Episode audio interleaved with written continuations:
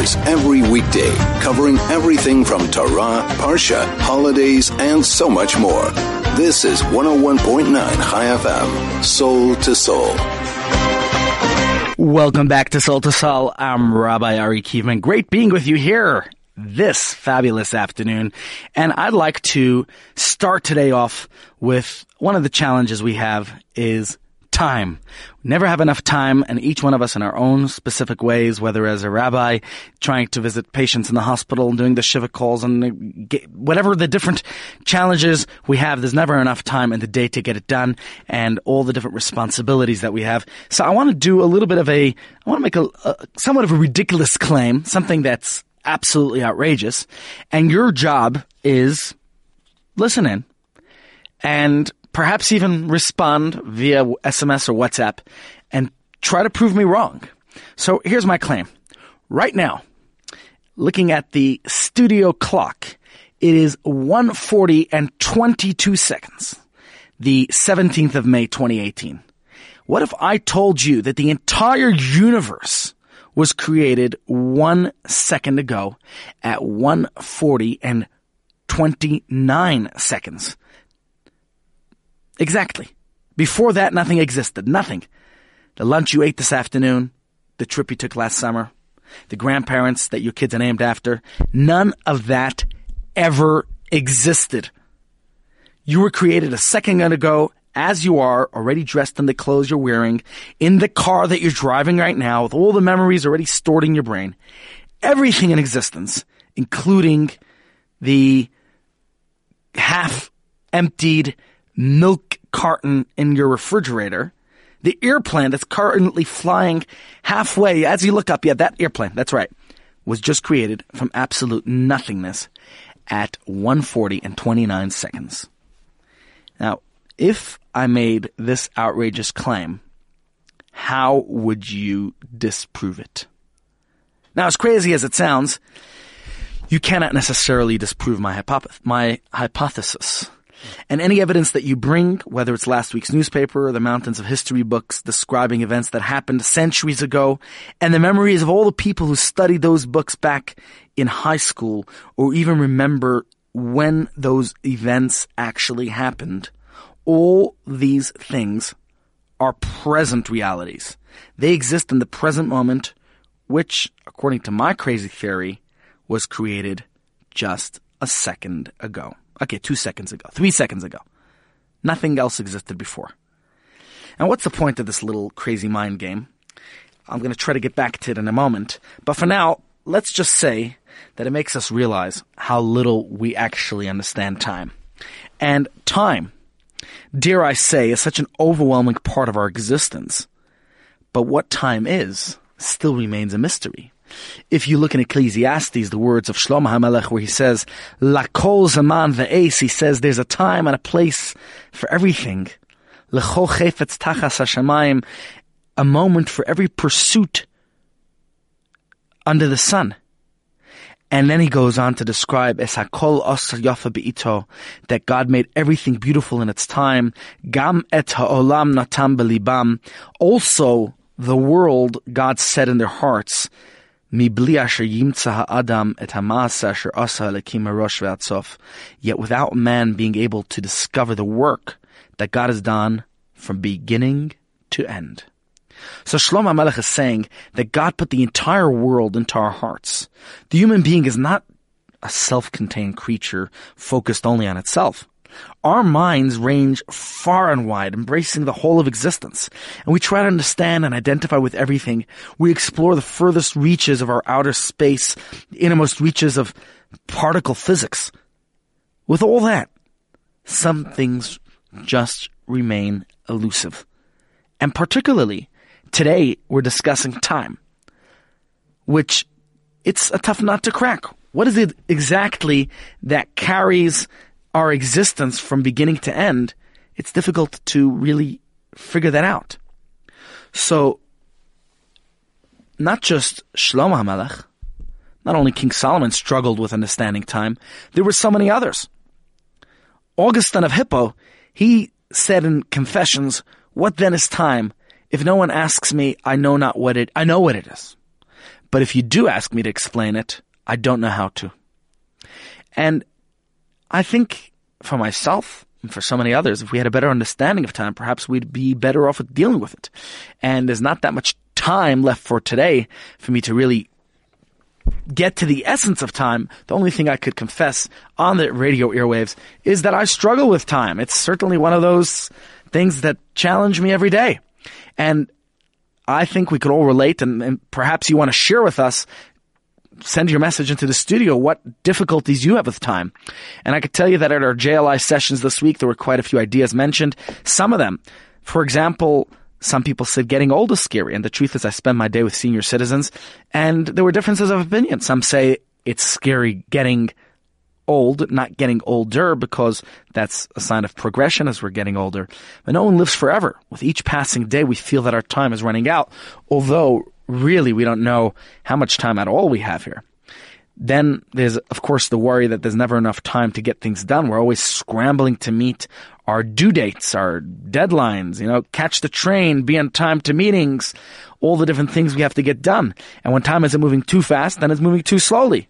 We spend time, whether it's in waiting rooms or in traffic, on hold on the phone, waiting for a web page to load on a slow connection.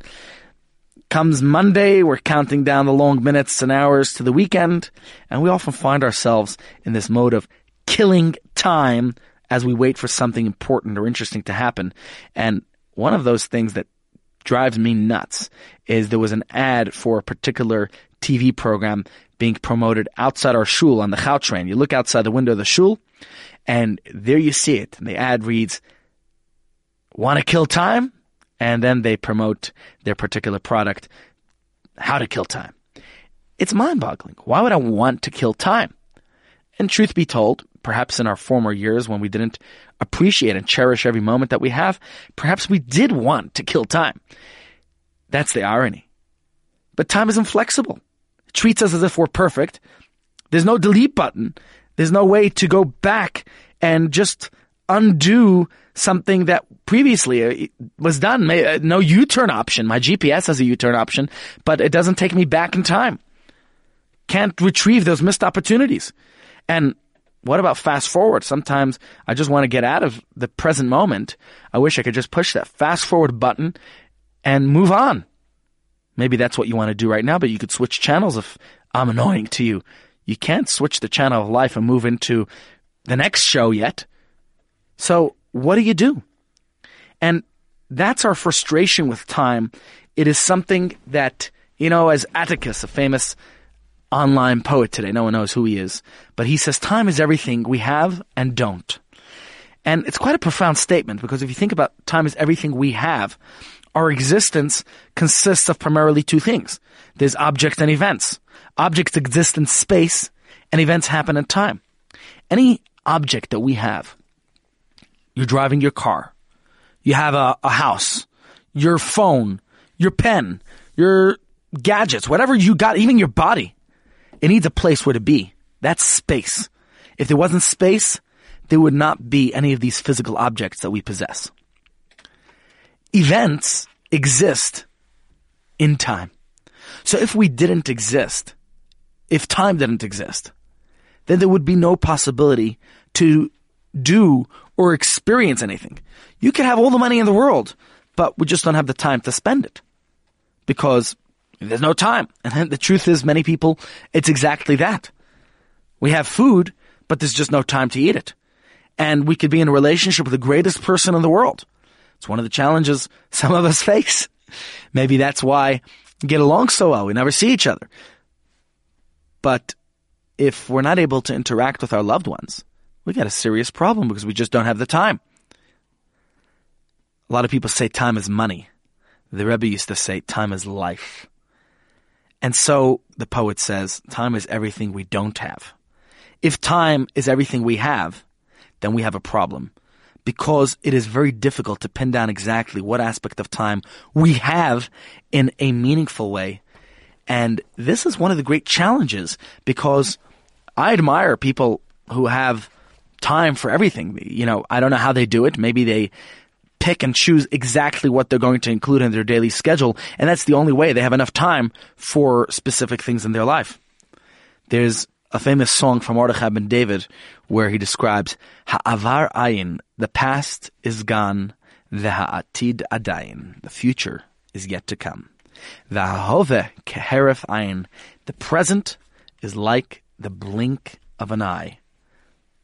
Da'aga minayin, so why worry? And this very famous song basically is telling us yesterday's history, tomorrow's a mystery. But today's a gift. That's why it's called the present. Just carpe diem. Seize the moment you have right now. Seize the moment. The past is gone. The future is not here yet. The present is so fleeting. So what part of our lives can we truly call our own? And in our remaining moments of today's program, we'll try to dissect some ideas on how to meaningfully, purposefully, and rightfully so utilize the moments we have in each day. We'll be right back. This is Soul to Soul on 101.9 Chai FM. Welcome back. I'm Rabbi Ari. And time indeed is running out. We've been talking about time. And if we had a better understanding of what time is, we'd be better equipped to deal with it. Hence, I invite you to join us for our JLI sessions where we actually dedicate the time when we start on time and we really spend time in the Kabbalistic teachings and understanding time and the various elements related to it. So, today in our remaining time, we're going to just look at a few more elements and aspects of time because it's very difficult for us to imagine reality without time. As it is, we don't have enough time. If you study science and philosophy, there's a lot that's debated about this, whether it's Newton or the famous French philosopher Gottfried uh, Leibniz, uh, even Einstein in his theory of relativity discusses and explores time. But with the limited time that I have remaining, I'd like to share with you a few ideas from the Jewish, the Torah perspective of time. And we know that Judaism teaches us that time, like everything and anything else in this world, is a creation of God. When did it start? At the very beginning of time. When did that happen? According to Judaism, 5,778 years ago. And yes, on this coming Sunday, we celebrate 3,330 years since God gave us the commandments to fulfill in time. So, before God created time, it just didn't exist. Now, God, we know, is not only eternal, but God exists entirely, not just inside this is a creation of God time, but God exists within and without time as well. So last week we spent some time talking about infinity and the concepts of infinity that God, yes, God created what's finite in this world. So on the one hand, the world, the universe that God created, the laws of nature are confined and limited to time. But at the same time, we understand that God as the creator of the world is not limited by time. So on the one hand, we discussed the mystery of time and we have such a difficult relationship with it, and we're frustrated by the way it moves so fast or too slow for us. But what Torah tells us is that time is a creation, and God exists entirely outside of time, and the whole of time is accessible to God as a continual present. One of the interesting examples we gave for this was we had a little flip book. In fact, in fact, it's the textbook of our course, where on each page is another picture of the timeline of a particular human being. And we look through the 250 pages and you see how this human being grows over 250 pages from a tiny newborn infant all the way to old age. Now, the thing is, life is exactly that. But if you had control of the time as God does, then you could play around with this flip book. You could do Benjamin Button style and start from the end of the book going to the beginning. Or you could pick and choose pages of time and stop it where you want. That's exactly what God's able to do. What we say is that God is able, the the entire world, let's look at the world as three lanes. You might be driving in your car right now. You're in the middle lane. That's the present moment. The left lane beside you perhaps is the past. You could see it, but you can't go back into it. Now, the right lane beside you is the future. That lane you can't even see. There's a construction barrier that doesn't allow you to see it. It's there, but you just can't see it. Here's an interesting thing. That's the way God sees the entirety of time. That's why to us, you might be able to see on a TV the present moment, what's happening, and you could even see on a TV, as TVs always were, to show you the past. So past and present you could see on your TV. God has a TV that not only sees like we do in prospect, hindsight, God has the foresight to see ahead. God, after all, creates the universe. But what is interesting is Kabbalah teaches us, and something we say in our prayers every morning, that every single moment God is creating and recreating the entire universe out of absolute nothingness. This is one of the fascinating insights of Kabbalah, that the world is being recreated as it was at the very beginning of time, every single moment. And of course, the there's two elements here. There's the present moment that's entirely free of constraints of the past that's being created right now. And then there is the moment as it relates to the future moments. So the whole of time, past, present, and future, is actually created every single moment absolutely brand new. So both the past and the future are actually being created right now as well. Because if time were to stop now, the past would not exist, nor would the future. This is fascinating, deep stuff. But of course, we are here to try to share with you a few of the Kabbalistic nuggets and to hopefully give you some practical applications for life. So the first message I want to share with you is that the present moment is brand new. It's a brand new moment. And therefore, if yesterday's history and tomorrow's a mystery, live the present. It's a gift. Carpe diem. Seize the moment. Step into this moment. Cherish it. Maximize it. Live it to the fullest. Everything in our lives, down to the most minute detail, is significant and purposeful. And if God put you here in this moment, there's a reason why you're here. You're indispensable to God's plan for the existence of this universe. You are important to God, and that's why you were recreated now, whereas someone else perhaps completed their mission, and that's why they're no lo- they're they're not being recreated now. Nothing in this world can be contrary to what God desires from us at this present moment. And therefore, I have the free choice to decide how I'm going to utilize this moment. And because each moment has its own distinct purpose, therefore, I have to give my full investment of my mind, heart, and soul. So many people complain, including myself, that we don't have enough time. What happens is because we don't have enough time in the day, we oftentimes relegate some of the very important things to somewhere. We'll fill them in, right? So you have an important doctor's appointment. You schedule it into your calendar. You have an important meeting, business meeting. You schedule it into your calendar. Whatever important meetings and appointments we have are all scheduled into our calendar. What about our children? What about our family? What about our loved ones? Oh, those are relegated to the free space in the calendar. We'll, we'll fit them in somewhere, somewhere in the day where we have a few more free moments. So here is practical application number one. Don't just say, when I have a free moment, I will spend time with my loved ones. What does the Mishnah say about Torah? Al Don't say when I have time to study Torah, that's when I'll do it, because perhaps you actually won't have the time. Same thing I'd like to recommend. You want to spend time with your loved ones. The Torah is part of our loved ones. It's something that we're not supposed to just relegate to when we have time. We're supposed to make the time. Put it into your schedule. Diarize a shiur. Diarize a date with your spouse. Diarize time to spend with your family. Diarize that time with your love. Schedule it into your daily calendar. Very important. Number two, when it's, when you're spending time with them, let it be quality time. As they say in real estate, location, location, location. Let's say quality, quality, quality. It's not about the quantity as much. Yes, obviously, great to spend more time with our family, but if I have less time, but it's quality time without the distraction of my phone or radio or TV or internet, Facebook, Twitter, Skype, whatever it might be, focused, no distractions, being in the moment with our loved ones at that very moment to be there with them. Recognize that this moment is unique and this moment I'm going to spend to the fullest of my ability with the people who I love. And finally, the last point, which is that it's that moment, be the best self you could be in that moment. Be happy. Don't worry about the stress of your bills. You have bills. We'll sort those bills out. You have creditors, debtors, whatever it might be, all the different problems. You'll deal with them. Now live the moment. This is the moment. So as that song said, Ahova Karafine, this moment is so fleeting. It will disappear so quickly. Carpe diem, seize this moment. And so, to conclude, we recognize the whole of time, past, present, and future, being created anew every single moment.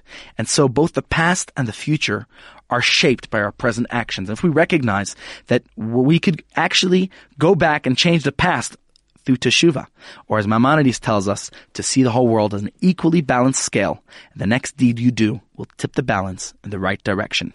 It's up to you. Carpe diem. Have a wonderful Shabbos and a Yom of delicious cheesecake, and listening to the Ten Commandments at Shul, which is the most important point of this festival. Chag Sameach, Shabbat Shalom. Thank you for joining us.